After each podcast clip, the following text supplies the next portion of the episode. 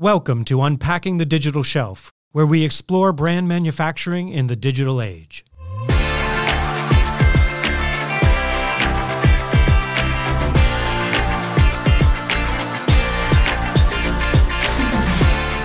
Hey everyone, Peter Crosby here from the Digital Shelf Institute.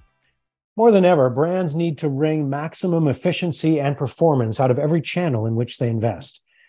Marketplaces are places of great potential opportunity, but also require investment in new capabilities and skills to be successful. To make the most of your 2023 marketplace opportunity, Rob and I welcomed Emily Pfeiffer as our guest on the pod for a special hour long episode, a megasode, you might call it. Emily is a principal analyst at Forrester Research covering commerce tech, specifically focused on B2C brands and retailers, and she's got things to say.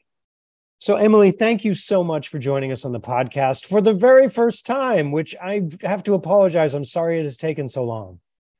I'm honored. I've been hoping. Thanks for having me. I'm so excited to have you here. I first have to remind everyone listening that you have sat in their seat most recently in an eight year stint at Berkshire Blanket, running digital business, taking it from scratch, building it up to a substantial part of the business. So uh, now you have become one of the great brains at Forrester, really a sort of a challenger brand of their commerce ecosystem, if you will.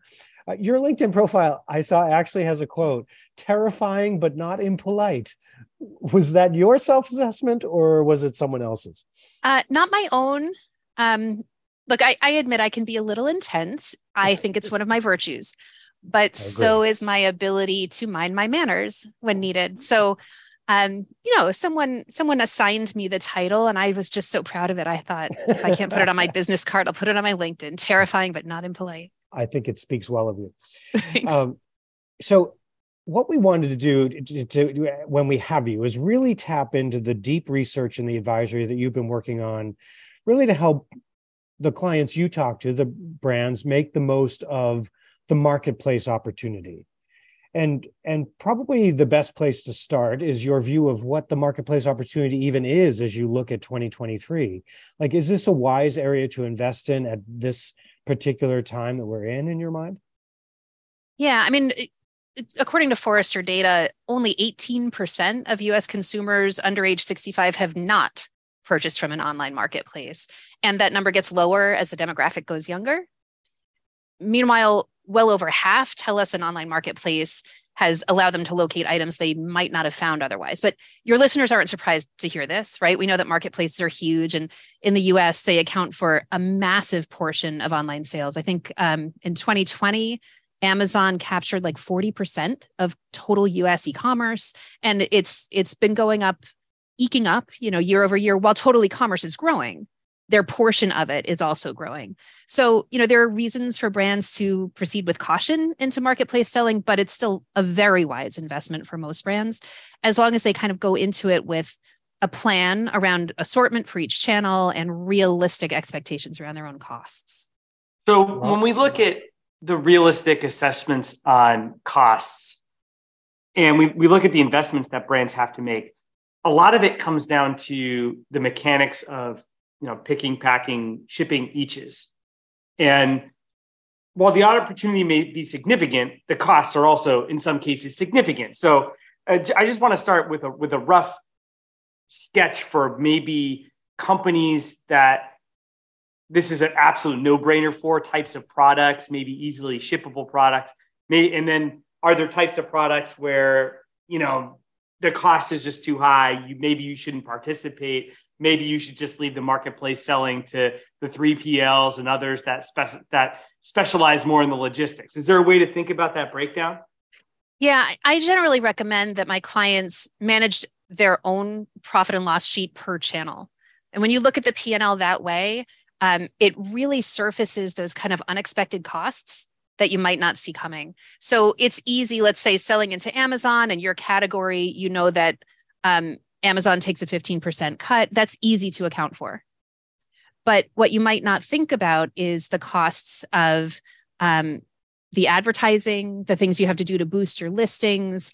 Uh, if you use FBA, fulfillment by Amazon, you can't leave your product sitting for too long. You have to pay to ship it back, or they get rid of it for you if it hasn't been selling. So there are all of these other costs that are really easy to kind of forget to look at.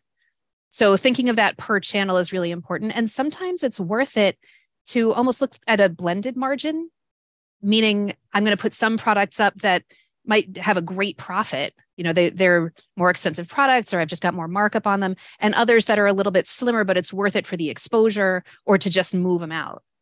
Right. So a blended margin can be a healthy way to look at the profit, but it's it's just terribly important not to lose sight of the bottom line in these channels. So, so some of those costs are specific to operating where you're selling on a marketplace yourself, right? And so so you're managing the advertising budget. You're paying for let's say that you're using fba you're paying you're paying for the cost of managing fba and whatnot. Um, there's other models where you're going to be shipping the each such as drop shipping where the retailer is going to take responsibility for those costs. And so maybe from just a pure profit loss perspective it, they may look a little more attractive to you as a brand you don't have to do the end consumer merchandising and advertising the things that can that can sort of eat margin it, is there an easy way to think about the differences between these models? Like, would you prefer to do drop shipping as, as a brand if you can do it? Or are there advantages to the marketplace model in terms of controlling your own destiny that you'd prefer? I mean, what's the what's the the the, the trade-off architecture here? I'm so glad that you asked that. I there's a lot of confusion about this in the marketplace and and sometimes I think it's because some vendors are kind of all or nothing. Like they wouldn't ask it the way you just did. They would say it's it's marketplace or bust. It's only like this is the only way to think about it. And that's well, usually anybody who says that is is being a little limited in their view, right? So uh, let's just define drop shipping first. It's simply just a merchant that can be a, a marketplace, a retailer selling an item that they don't physically own, and then they pass the order off to the supplier or the brand who drop ships it, the item directly to the customer. That's it. That's drop shipping. And so when you boil it down to that level of simplicity, you can see that all of this is drop shipping. Marketplace selling is drop shipping, right? So drop dropship is like the umbrella over all of it. But there are some common differences between a traditional dropship model, like for retailers, and marketplace selling. There are always exceptions. Okay, so I'm, I'm going to tell you these are rules. They're not. They're they're just generally accurate. For instance, think about who chooses what to sell, or who sets the retail price. So with marketplaces, usually the brand can just list whatever products they want, right? You just you put it up. They set the retail price to the end customer. There's more control in that sense on marketplaces for brands. Brands who are selling into retailers might find that it feels more like a traditional wholesale relationship.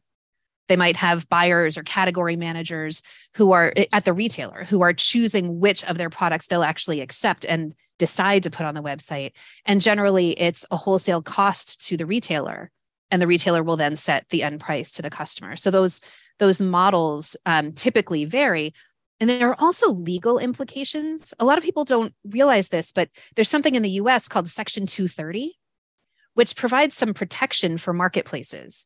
This is the thing that um, that makes Twitter not responsible if you tweet something that's false, because it's really clear to anyone reading that you tweeted it. Twitter didn't post it. So, because there's that level of transparency, Twitter is not legally responsible for your words. Similarly, on Amazon, if you try to sell counterfeit Nikes, you're responsible. Amazon's not because there's that transparency again. It's clear to the buyer that you are the seller. So that protection is in place for marketplaces and not so for retailers who have dropship suppliers because they don't have that level of transparency. It looks like the retailer is the one selling it. So there are these kind of interesting um, legal and logistical differences between the models. Yeah, it's interesting. So, so in the classic dropship model, um, I mean, my understanding was always the buyer of a category at a retailer contracts with you, but they're not gonna they're not gonna buy a bunch of stuff ahead of time. When they get an order, you know, you dropship it. So they're sort of transacting on an each's basis. Maybe they, you know, they mm-hmm. true up with a with a with a PO every quarter or whatever, but they're transacting more or less on an each's basis. Um, and the brand doesn't have any responsibility other than just shipping the thing. And there's something attractive to that.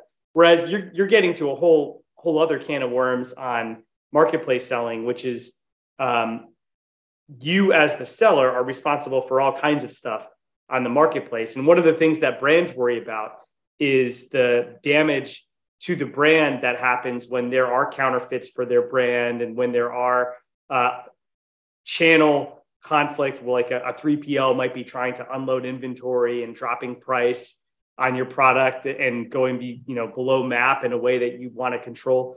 And so i don't know it, it's just to me there's there's um the advantages of the marketplace are that you can you get access to more uh, consumers and you get access to how you're presenting your products and you get access to, to setting price but it also comes with all the you know the downsides to all those things as well so is, is there when you when you're measuring like you said earlier on a channel basis the profit and loss for the marketplace how do you mm-hmm. account for these additional complexities or is there a way even is it just the cost of doing business that you just have to you know deal with and at some point you can you can later on account for it um you know, as Peter said in the beginning when he introduced me so nicely, um, I am a recovering practitioner. I was uh, a vice president of marketing and digital for a brand manufacturer, and I was responsible for these channels. And as such, I still have a little bit of like baggage, you know, kind of the damage that comes with having been through it. uh, you know how it goes. Yeah. Um, and so be managing your brand and all of those channels is terribly important it's something that we absolutely have to keep an eye on. And these channels don't often have to care about protecting a brand or its image or its pricing. It just wants to capture the sale. So, you know, we've seen some brands pull out of marketplaces completely. They'll say, if you see my product there, it is counterfeit or being sold without our permission fraudulently because we can't control the brand well enough in these channels. So it is really important for brands to use some form of e-control and just to make sure that they're keeping an eye on, on what's out there. Because yeah, it is protecting the value in the brand is everything. So from one can of worms to another, I, I did want to bring up, you mentioned earlier uh, the importance of assortment strategy for marketplaces. And like I've heard a, a lot of brands are talking about the necessity of having some sort of value option in their portfolio right now, as an example, a place for a consumer to go where they can pay a less price without having to move out, move from your brand. What's your advice? And I know there's a lot of detail underneath the the surface here, but for for strategic assortment planning right now. Yeah, this is one of the top questions that my brand clients ask me. Assortment strategy as you said, I mean, it's really complicated. And I think it's kind of underrepresented in the conversation a lot of the time. Um, so I'll, I'll, try to kind of summarize the key points here. You're right, we could take all day on, on this one. Um, so, first, try to find some uniqueness in each channel. Doesn't necessarily mean different product lines, though, right? Something unique could be a bundle it could be a, a, a, certain combination of products that's only available in this place or that place. It could be something exclusive. Um, it can be closeouts that you just pull from most of your channels. Or sometimes there's a, a little add on. You know, when you buy it here, you can get this little something extra. So, so just letting it be a little unique so it's not directly comparable can be interesting for folks who are shopping in different channels. Then consider the audience on each website. And this is hard to do in the beginning. Sometimes you have to just start and then see what happens, but you'll find that there are different preferences. The same brand will have different best sellers in on different websites. There are lines that sit better on that digital shelf than another, for instance.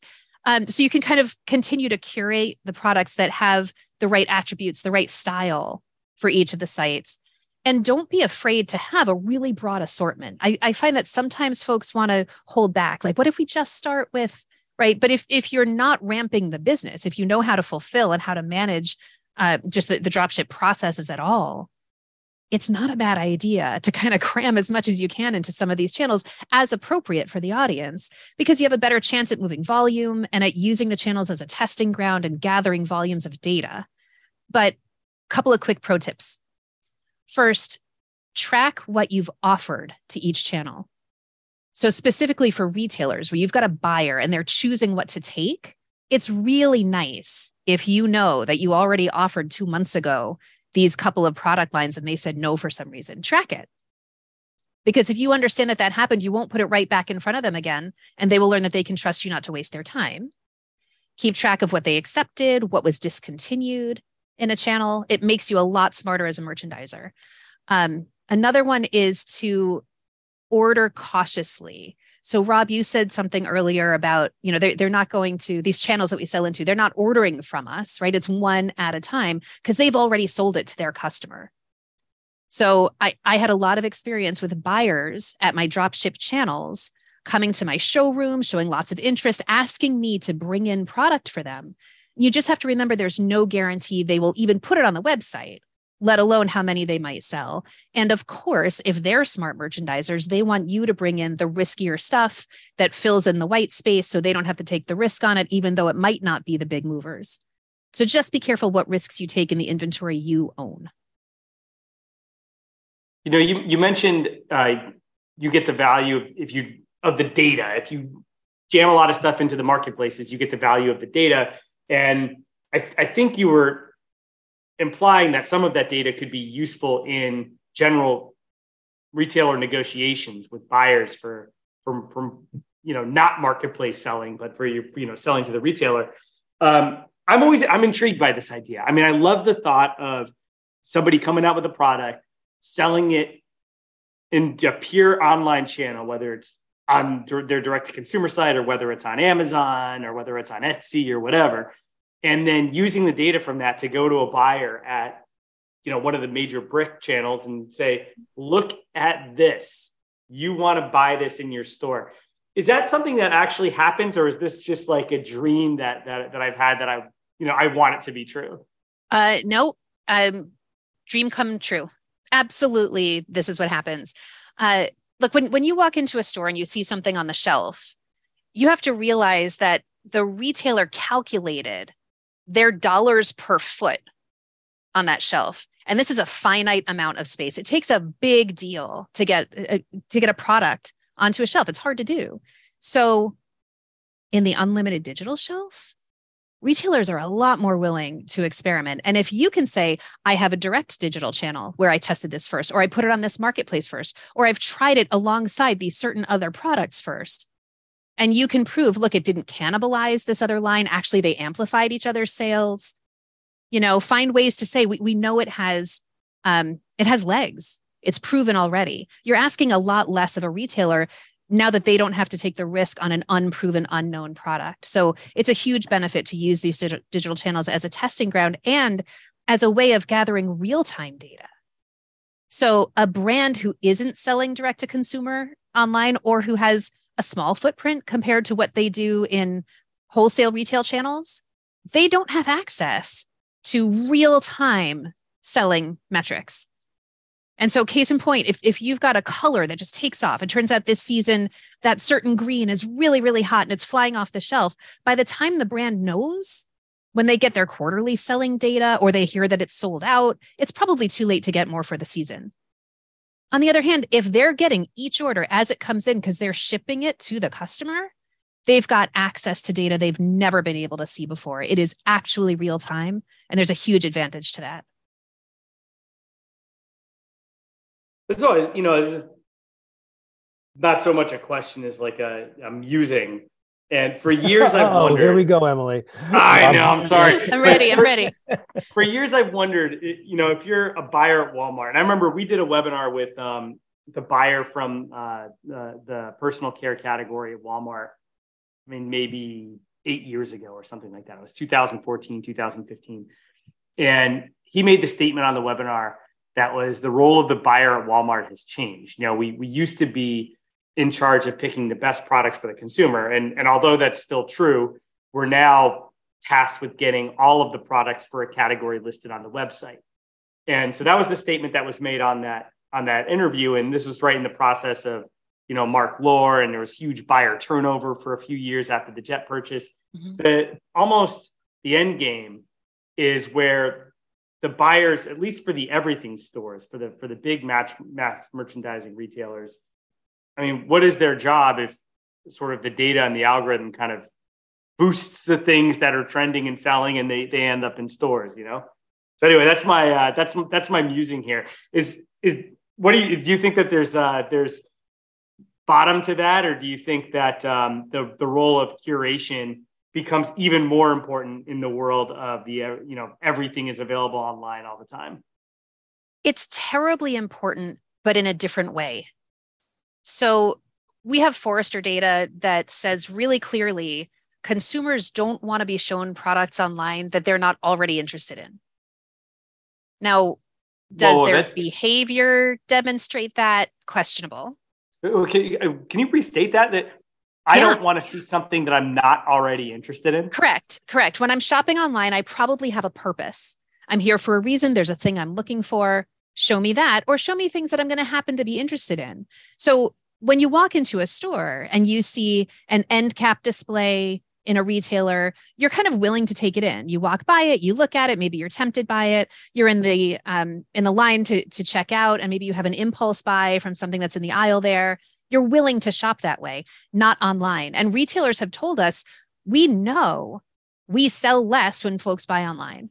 We know we don't get the impulse buys when they buy online because they're there for a purpose and they buy that thing. And there are exceptions, but the experience of shopping and discovering and happening upon it's just not the same when they're shopping online. So, so the role of that curator, that merchandiser, when it comes to presenting product online, yeah, terribly important not going away and not at all the same as in-person merchandising. Yeah that's really interesting. It's i'm kind of thinking about in amazon they've got like an anti kpi which is time spent on site. They want to minimize the time spent on amazon.com and the whole experience is like a, a uh, spear phishing strategy.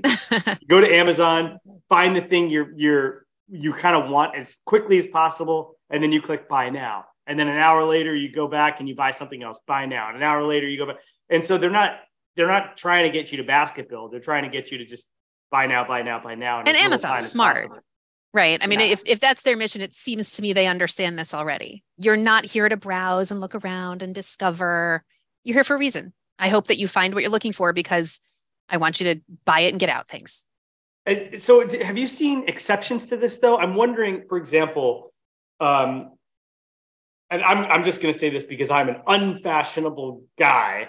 But if I if I'm looking for something for my house and I go to Wayfair, I don't know what I'm looking for. It's like I need a lamp. Like I don't have the vocabulary to describe lamps. And Wayfair.com does a good job with their category browsing of allowing you to explore the space a little bit, just to even understand what's what's around there. Um, clothing, similarly too. I mean, we've seen some of these AI companies come up that do a good job with uh, basically match suits on on apparel websites and increasing conversion rate that way. So is is the statement that you make true across all categories?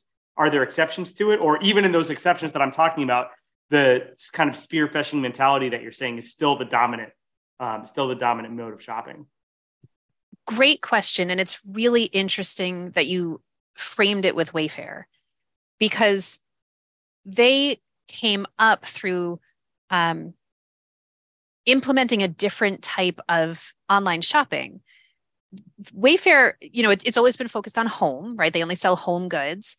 And they've always been focused on style. I think I've seen them kind of pull away from this in more recent years. But it used to be the, the shopping experience on Wayfair used to be very focused around style. And they would say things like, we're trying to cater more to someone who's redoing an entire room than someone who just wants a lamp. And they want you to find your industrial style or your mid century style or what, whatever is your thing and to buy all around that.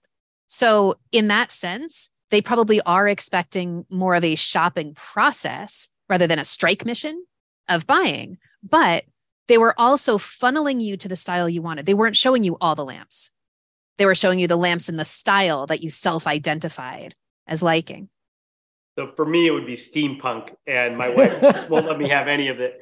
But the, right, so if if we tie it back to marketplaces, then okay, so I know this is kind of a big end around for the audience, but it's the reason to be on all these marketplaces is that they might be looking for you there, or might be looking for something in the category there, and they're going to be in and out, right? So the your merchandising capacity is basically catch them in the search, catch the transaction, um, or you don't, or you don't get them, and you don't get the brand awareness, and you don't get the get get get the exposure, um, and just because of the way that the shopping model works. You're also touching on something that we're going to need another podcast to really talk about, which is product discovery. Um, this is something I, I, spend a lot of time looking at in in my role. Um, there are search vendors on websites that help um, merchandisers put in front of a customer the stuff they want. And what does it rely on to kind of be the matchmaker between the customer and the product? Two sets of data customer data and product data. So when we're talking today to brands who are syndicating their products out to all these different websites, one of the most important things that they can do is have really rich product data that's fully populated with product attributes that hopefully work well with the system they're being sold on so that the products can be surfaced when appropriate using hopefully very smart technology that the retailer or marketplace has in place. So, Emily, dig into that for me because I think it's so important for brands and retailers to partner well so that a rising tide lifts all boats. You know, right now there's a you know, the Wall Street Journal had an article a week or so ago uh, about sort of Walmart reasserting its power over price uh, in, online in addition to in store. That that that situation has changed, and now uh, retailers are back in charge. And we all know that retailers are also putting out new programs to uh, get more money from their suppliers. Like that's become uh, uh, an even bigger source of their revenue. But to your point, in order for the brand to be successful through the retailer, there are things they can do that aren't necessarily paying those programs you may you need to do those as well but that they can do that you're now starting to dig into can you walk us through like your advice of sort of really own your experience on on any touch point that you're on what is it that you would you would advise people yeah so for, for brands to do a really good job at this um i mean number one send product data so that it's complete immaculate well in advance of when it's needed. Um, you know, if you've got a specially timed launch or something, don't wait. Send the data and make sure it's in the correct format. That point is not news to any brands listening. The fact that every channel needs their data in a different format is why we're here and why it's so complicated to do this. But every retailer will say, I wish the brands would just send it right. And every brand says, why does every endpoint have a different format, right? So figuring out how to send that data perfectly for each end channel, that's number one. Um, there are also there are requirements per channel. Every channel has requirements around um, imagery. You know, my, my last life, I sold blankets online, and there's one retailer that requires you to fold it on a white background and turn back the corner. It doesn't matter whether it's reversible or not. You have to turn back the corner. And if you haven't photographed it that way, they will kick it back and you will rephotograph it. Every channel, trust me, been there. Every channel has its own requirements. So know them and don't make them remind you. Really try to stay up on it. Hopefully, they'll let you know. Sometimes mm, it's a surprise. That would be nice. Um, mm-hmm. Fulfill as promised. So, there's something we haven't gotten to yet that I, I wanted to make sure to mention, which is both ends of the relationship, the retailer or marketplace, the brand or supplier, they're giving up some portion of the end customer's experience. They're outsourcing the experience management. For a brand, what you're outsourcing is that online experience, the purchasing experience. But to a retailer, they're outsourcing to you the fulfillment. And they need to trust you. They need to know that it will go as promised. And hopefully, there's an avenue for you to communicate if there's a reason you can't meet the SLA. If you know that your warehouse is closed for a reason in a certain month or closed for the holidays or has to do cycle counting at a certain time, communicate that in advance and make sure that they know you're not going to hit the SLA at a certain time. And quick bonus for a brand is to learn the style of the website channel that you're selling into. Create a version of your product content for them. It still has to be brand consistent. But every website has its own style and requirements. And the requirements in this case might be we always have an introductory two sentences and then a list of bullet points of features and benefits and then you know care instructions that or whatever country of origin but but learn their style if you're used to selling on amazon you know you have to like concatenate things like um, size and color and, and variance and brand name into the name of the product, right? But every channel has their own requirements. So learn them, figure it out, and, and maybe even find out whether the retailer has a program so that you can train your content people to provide the content in their style so they won't have to edit it, which does two things. One, makes it all move faster, and two, prevents other people from editing your stuff. Mm-hmm. Have you seen data about whether whether or how much the style matters? It's it's it's one of those things that um, I've just seen is, is difficult to from our seat from the brand side of things mm-hmm. to A/B test, right? So you could say here's here's an image that's our stock style. Here's an image that's more closely aligned with the style of the retailer. Like is a, is a oh, brand who's trying to yeah basically what where I'm coming from is I'm the I'm the head of e-commerce at a brand, I'm making the case for more content resources to develop these retailer specific looks, right? Um, how do you justify that expense? Is it, how, how what's the ROI argument there? Other than uh, you know, I'm going to tell partner? you, I'm going to tell you a personal story. Okay, okay. Uh, true story. Uh, I was meeting with a certain website for which I drop shipped, and they had a, a printout on paper you know, hold your judgment, but okay, um, showing a certain category with photos and selling metrics. And they pointed to one of my products and said, see how your competitors have this certain other style of photo for this one, but yours is this other style. And I don't think it fits well merchandised on this page. And we don't believe that that's how our customers want to shop. So we would like you to reshoot it and show it more in this style. Um, so I calmly asked whether she thought that that had any impact on the fact that the product of ours she was pointing to was literally our best selling product on her website. was it maybe maybe it stood out that it was a little different maybe that style was actually a better fit for that audience shopping that type you know so um, the reasons why these requirements exist can, are sometimes questionable sometimes it's somebody's taste and has nothing to do with actual performance.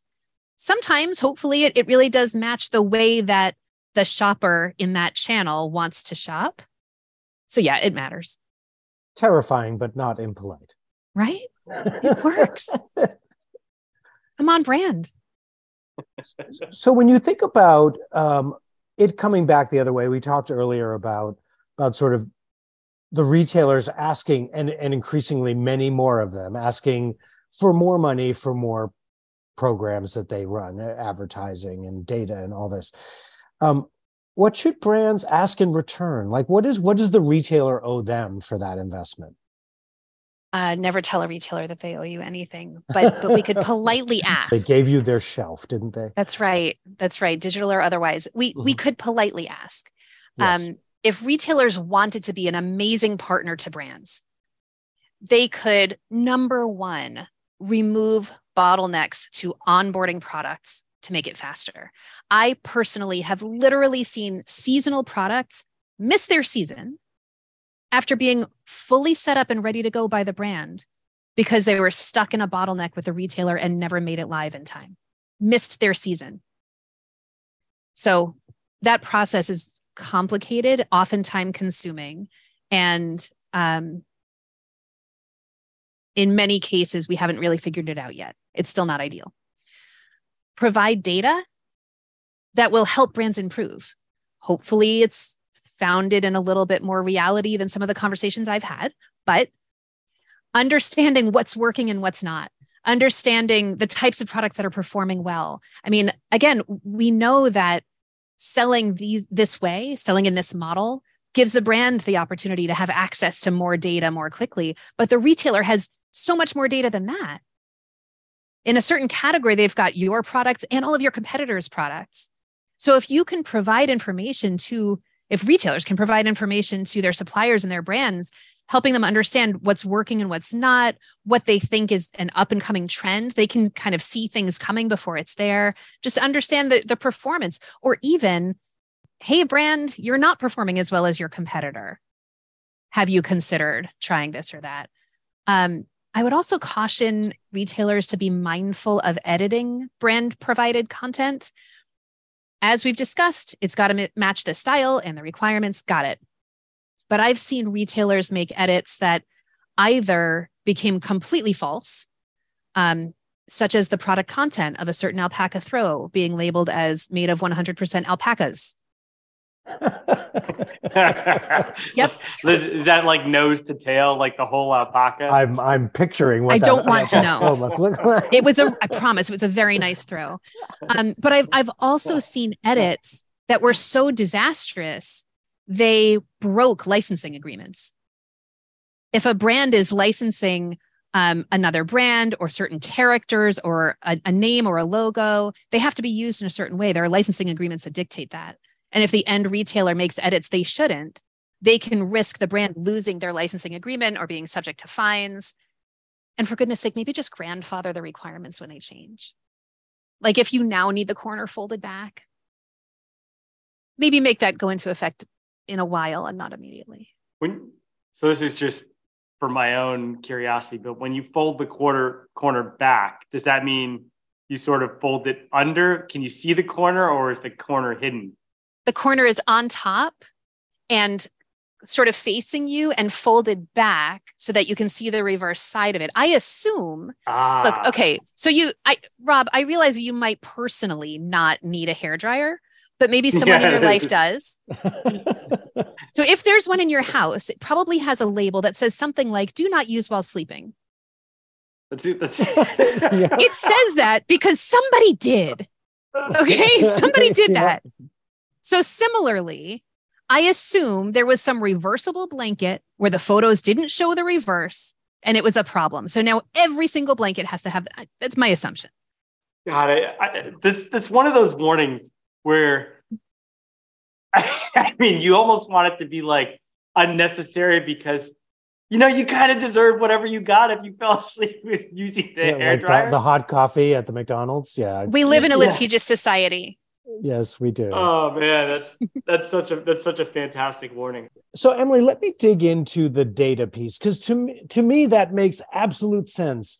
You're in an online digital environment, you have data, it's there, it's changing all the time.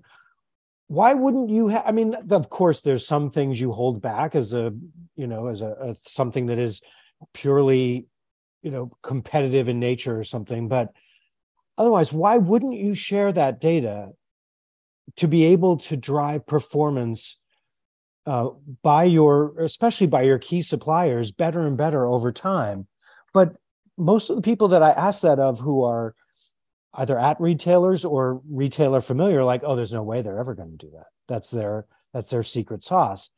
But then I look at a program like Walmart Luminate, which is essentially setting up another um, revenue stream for Walmart, but at least you get sort of data in return. And I was just wondering, a in your conversation with retailers where you encourage this behavior, uh, assuming they ask you your opinion, uh, that's what they pay you for. Um, what is the response that you get? And do you feel like Luminate is a sign of things to come, or is that just Walmart? Or yeah, anything you know about sort of that, it would be fascinating to me. Um, well, I, am personally very excited about the fact that uh, Walmart Luminate just announced that there's a free version coming, and I'm mm-hmm. I'm wondering whether I could get access without being a supplier. I think that'd be really cool. Um, I think they just announced it about a month ago, and it doesn't yeah. come out for another few months, right? But I'm I'm psyched about that. I hope so because, I mean, oh my gosh, the volume that they do makes this data incredibly valuable. But they wouldn't release it unless it were more valuable to them to do so than not. And I think that it's a beautiful and idealistic view that you have, Peter, that you're you're hoping that it's because those it brings are my those are my adjectives on the top of my um, it's it's a lovely idea that Walmart just wants to help.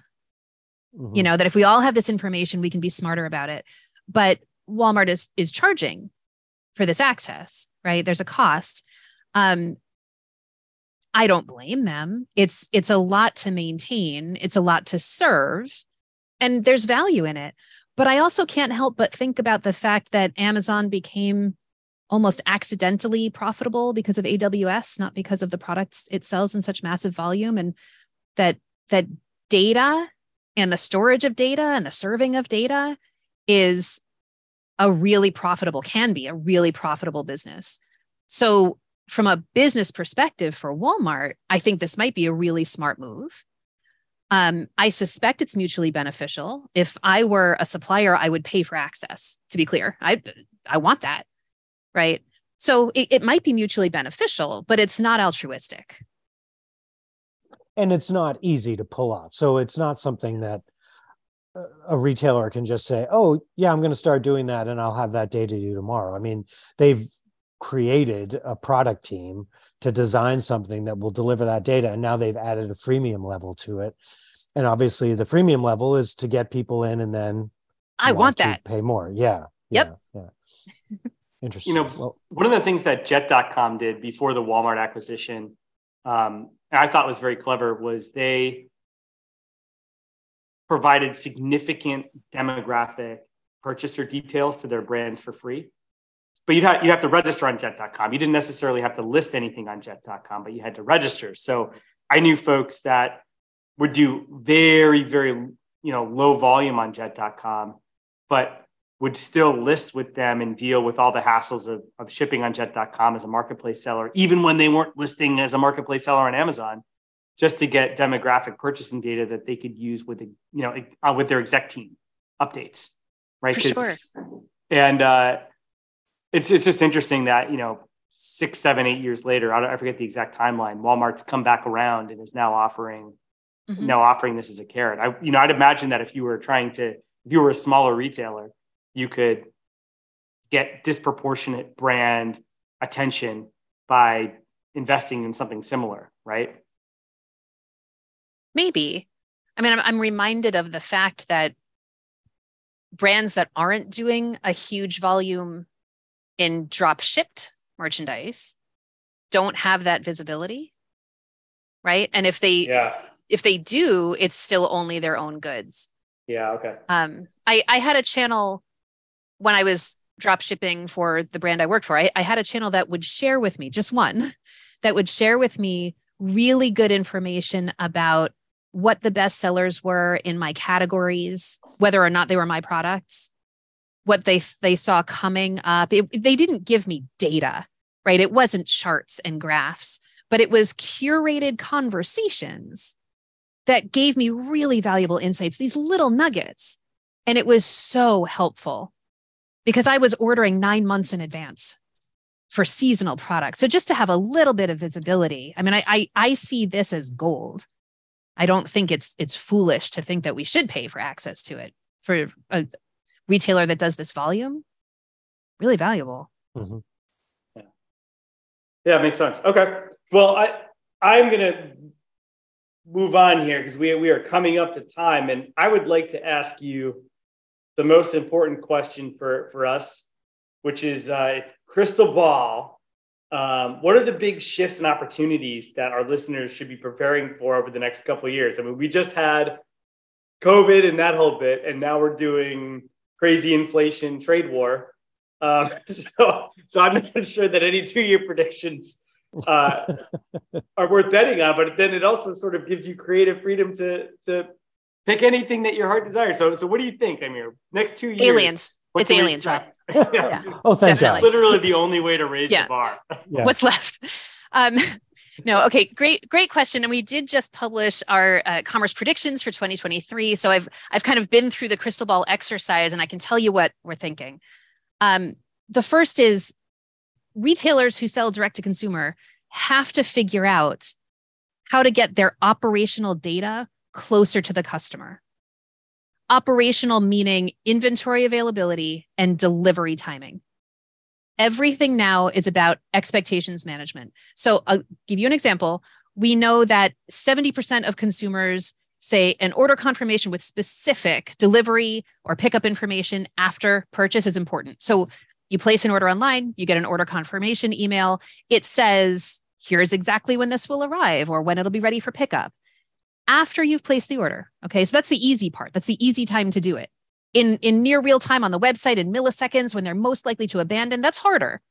But okay, I, will I'll give you a pass. It's just the post purchase confirmation. 70% of consumers said, yep, it's important. we went and looked at 60 retailers. 45% of them are doing this, giving specific expectations post purchase for when it will arrive or be ready for pickup. And what do they need to know in order to answer what sounds like a kind of simple question? They have to know all the places that the inventory is available, the proximity to where it's going. You're shopping from wherever you are. Where are you shipping it to? Right? The proximity. They have to know um, how soon they can get it out the door. So their own lead time. They have to know the time in transit based on the carrier and the shipping method.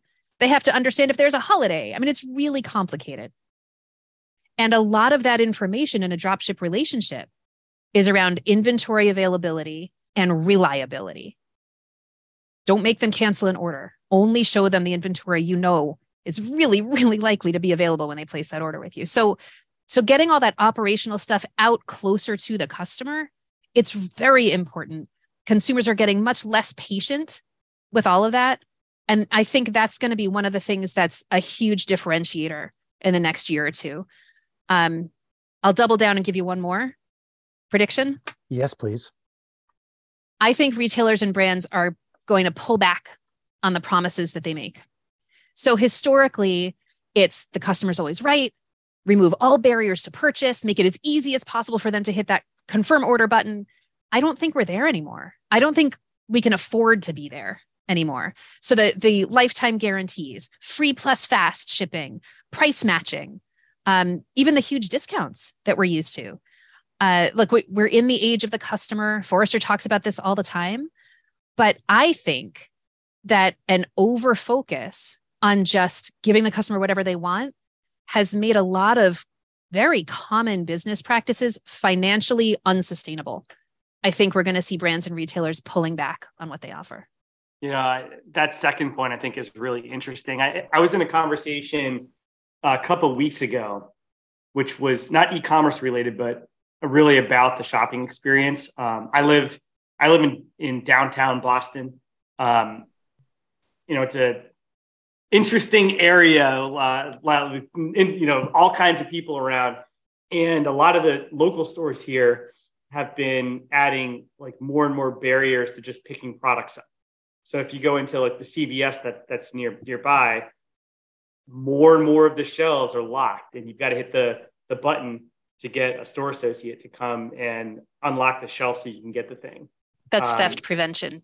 Yeah, it's theft prevention, right? But mm-hmm. it, it, certainly is not about a good shopping experience for me, right? It's not about yep. getting me the thing that I want as quickly as possible. Absolutely. Um, and then there's all of the in Massachusetts, right? We have all the you know uh, smoking accessory CBD marijuana stores. And none of those are of the model where you can go in, pick something off the shelf, bring it to the register, check out. They're all like you go to the counter, you tell the associate, you know, what to get for you. I yeah, I think it's interesting. I, I hadn't thought about taking that trend and applying it online, right? Because you, you think online, what are what are the online equivalents of of the the theft and the shrink? It's the shoppers that return 80% of the things that they buy right it's and and there's examples like that where they're just putting so much cost in the system um you could i could imagine retailers pulling back from that right now. That's interesting i hadn't thought about that. That's a really interesting one. Yeah i think they'll get smarter about it too. I think that broad policy will be replaced by personalized policy. If you're a customer who spends a ton of money with us and doesn't return 80% of what you buy we might be a little more lenient with you. Yeah. But that requires getting customer data into the hands of the algorithm or human that's making the decision. I love what you said earlier about expectations, setting expectations. And I, and I think you know there there are the people that you know when they imagine a you know a container of ice cream it's in their hands in the next 12 minutes and I get that. But as you said that's not a profitable business and it's never going to be a profitable business until you know you could be like Willy Wonka in the chocolate factory where it sort of appears in front of you um, but that to me is when a when a retailer shows up for their consumers, when a brand shows up for their consumers, it's when, as you said, when they're clear on what on how this is going to work. And then they actually deliver on that. And if for some reason they can't deliver on that they communicate about it. And maybe they apologize for it or give a those are the things that i feel like will always be the right underpinning that we've lost track of in in sort of the in, in frankly, a test and learn of an online environment that now as it's a bigger part of, of everyone's balance sheet, it really mm-hmm. starts to matter. It does. And, and when we're talking about these complex relationships where the customer bought from a retailer and the retailer is outsourcing that delivery experience to the brand, the customer doesn't know or care. It's not their job to worry about it. Right. Retailers will say to me, look, if, if I ship on time and the carrier was delayed, is it my fault? Absolutely. Not because you're literally responsible for the carrier, but because your customer didn't choose the carrier. They chose you, they gave you their money, they made all the promises to you, right? That you gave mm-hmm. them the commitment. That's it. So, you, you know, when when you ask me like how a brand can be a great partner and do a good job and I said ship on time, meet the SLAs. Imagine now how a retailer is setting expectations for a customer at the time they're placing the order and what that means to the trust and loyalty the consumer has in the retailer if the brand fails to literally deliver.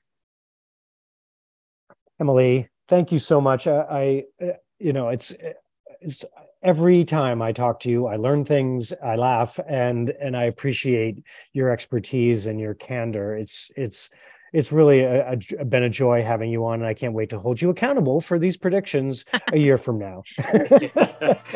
Thanks for coming. Can't Emily. wait. Thank you so much for having me. Really fun. Thanks. Thanks again to Emily for joining us. Please head over to digitalshelfinstitute.org to become a member and keep on top of everything coming up from the DSI. Thanks for being part of our community.